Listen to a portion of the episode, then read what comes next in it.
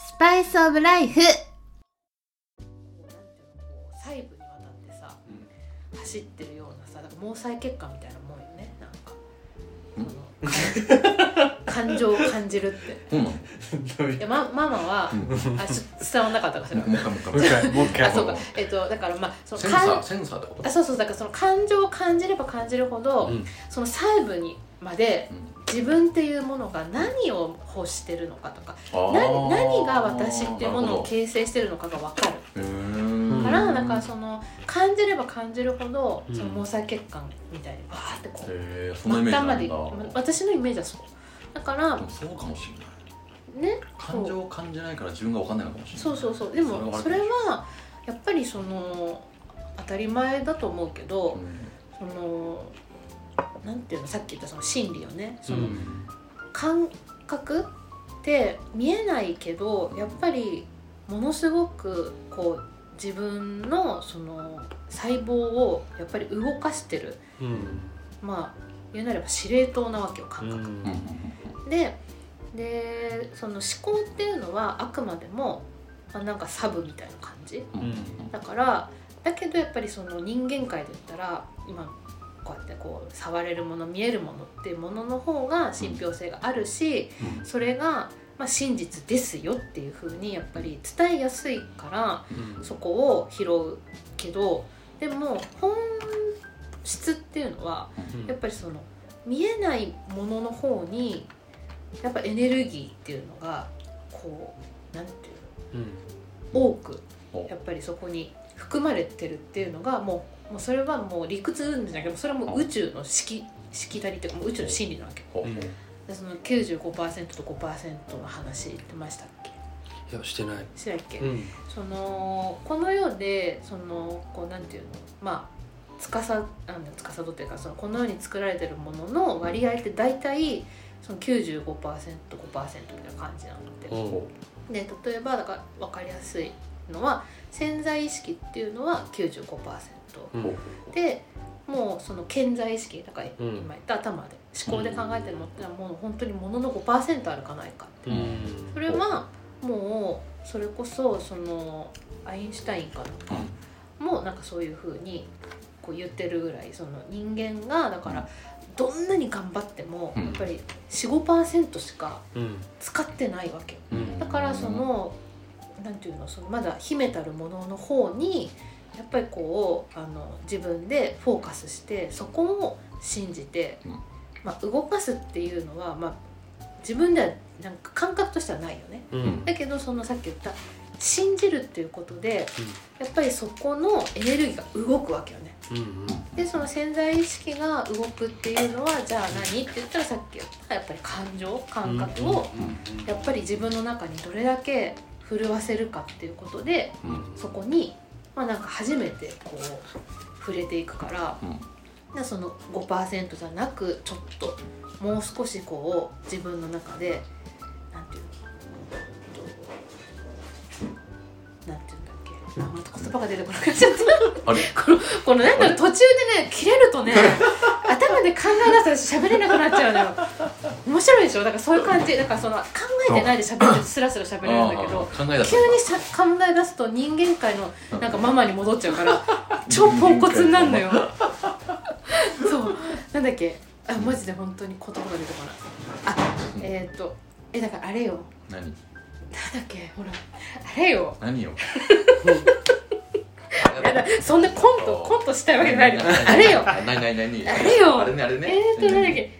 えっ、ー、とあ燃費がいいみたいな感じ。ねコスパがいい。あコスパあーはい そうそう。コスパね。コスパはいそうだからコスパがいいのよ。だからその5%でうん。なんか5%をうん。駆使して、うん。あれやこれやってやってるよりか、その自分の感覚に委ねてあーはいはいはい。95%でやった方がオートマティックにコスパ良くないっていう、はいはいはい。なるほどね。だけどやっぱりその95%はうん。この人間界ではなかなかこう見えないうん。つかめないうん。っていうやっぱりその未知のある種領域だからこそうん。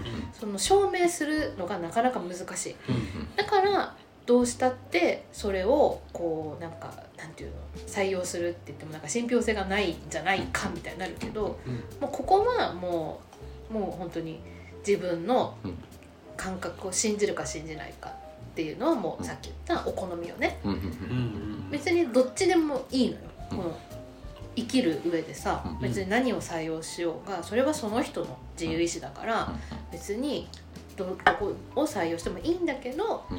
まあなんか私で言ったら「え？そんな面白いことできんの?」みたいな。っていうその感覚で、うんじゃあ95%を例えばこう意識したら、うん現実ってどう変わっていくんだろうっていうのをなんかこう自分の人生を持って実験してるみたいななるほど感じなわけよねな。るほどね一回整理していいですか？うん、してくれると助かる。ママ全然何喋ったか覚えてない。でもともとはそうんのうんうんうん。直感で何やりたいかってどうやったら分かるんだろうみたいな話をしてたところをうんうんうんままずコントラスト嫌なことうんうんうん。を感じたり考えうんやってみたりとかうんいうことで網目とか解像度上げていきましょう。うんうんうんうん。あとは感情を感じなんか事象があった時に感情を感じましょう。んうんうんううん。でそうすることでうん。えっと感情を感じることでうんうん。えー自分のこう、まあ、毛細血管じゃないけどいろいろ自分も見えてくることもうんうんあるだろうし細部が分かる細部が分かる。自分が分かってくる、うんうんでさらに、えー潜在意識の95%を使うことの方がコスパがいいですよと、うんうんうんでそれが、えー目標達成につながっていくんですよみたいな、うんうん。おそらくそういう話かなと。うんうんすごい。思ったんですけど。思ったんですけど。これを受けてうはるくんはどうですか？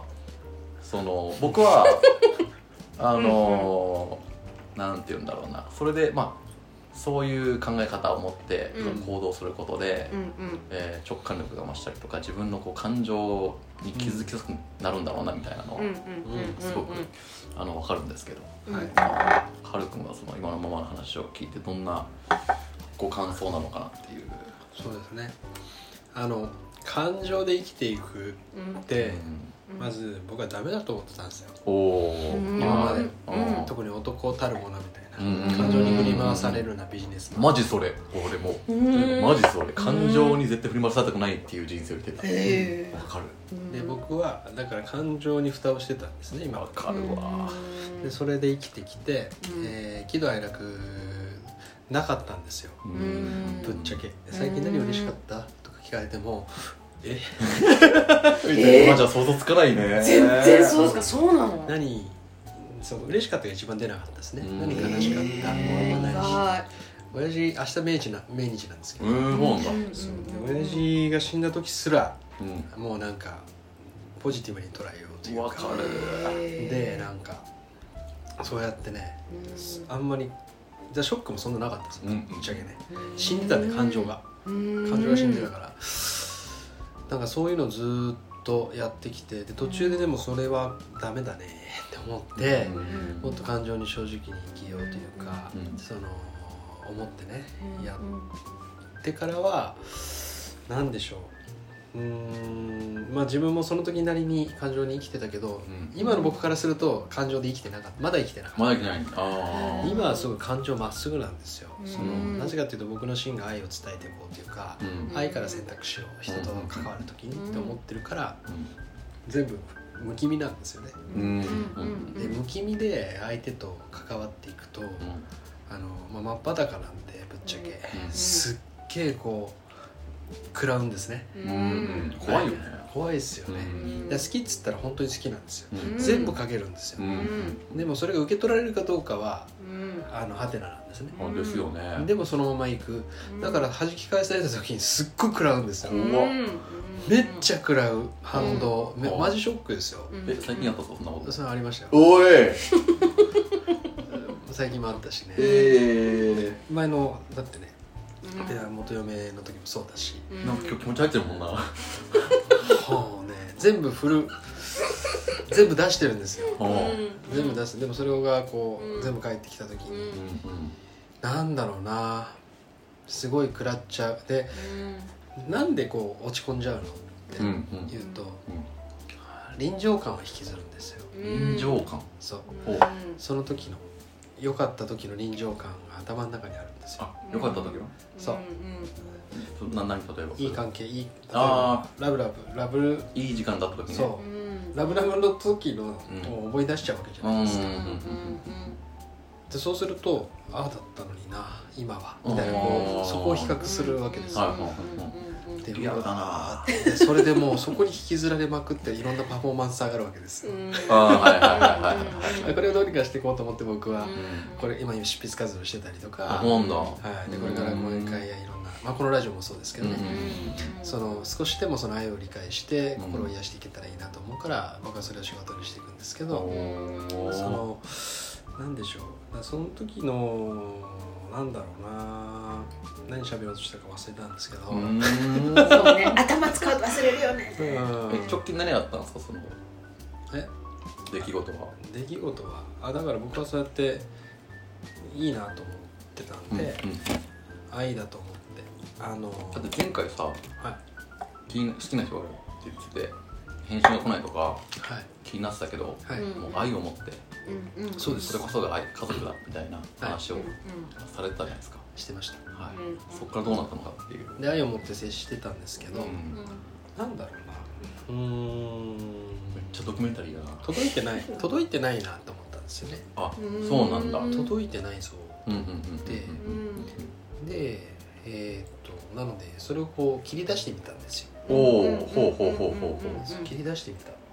あのなんでなんだろうどう思ってんのっていうか、どういう関係なんだろうっていうのを聞いてみたっす、うんうんこう思ってるっていうのはただ事実ベースでね、はいでした時にうん。なんかうーんやっぱりね僕男女的な関係をそもそも求めてない。かったし、そもそも彼女の中で男女的な関係ではないんですよあそういう感覚がね。人と人全男と人全般。全般に対してそう。ほでそこででもね気づいたことはいろいろ面白くて。その彼女は結論うん。恐れからいろんなことを選択してるんです。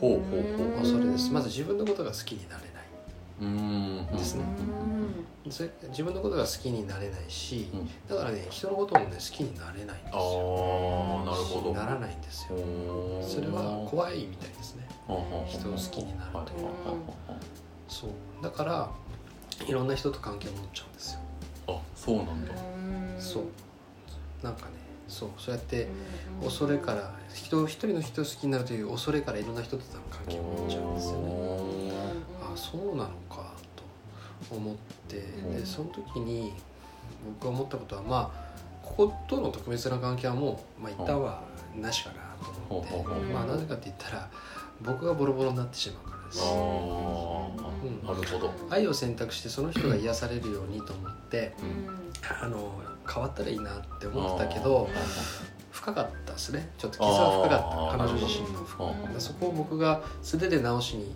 もしいけるんだとしたらうん。でもその素手は大やけどをする。なるほど。からうんそこの恋愛にた恋愛で恋愛を解決することはできないぞとうん思ってだ違う方法にしよう。だ飛び道具というか恋愛をするという方法ではなく僕はじゃあこういう活動とか違うものを通していずれ彼女が気づくきっかけみたいなものができたらいいんじゃないかなと思っていた離れようって思った。なぜかというとその恐れに満ちてる人ってあ別に言い悪いないんですよ。その恐れに満ちてる人ってほえっ、とその人のことを好きで本当に愛す人をに傷つけちゃうんですよね。でその傷つけてしまった時につまり彼女自身は恐れを持ってるんで、うん。そこに対してじゃあ本当に愛を投下した人僕みたいなやつ、うんうんやりたとしたら僕はまだトレーニングしてるからいいですよ、はいはいはい。そうじゃない人は深く傷つくと。確かにね。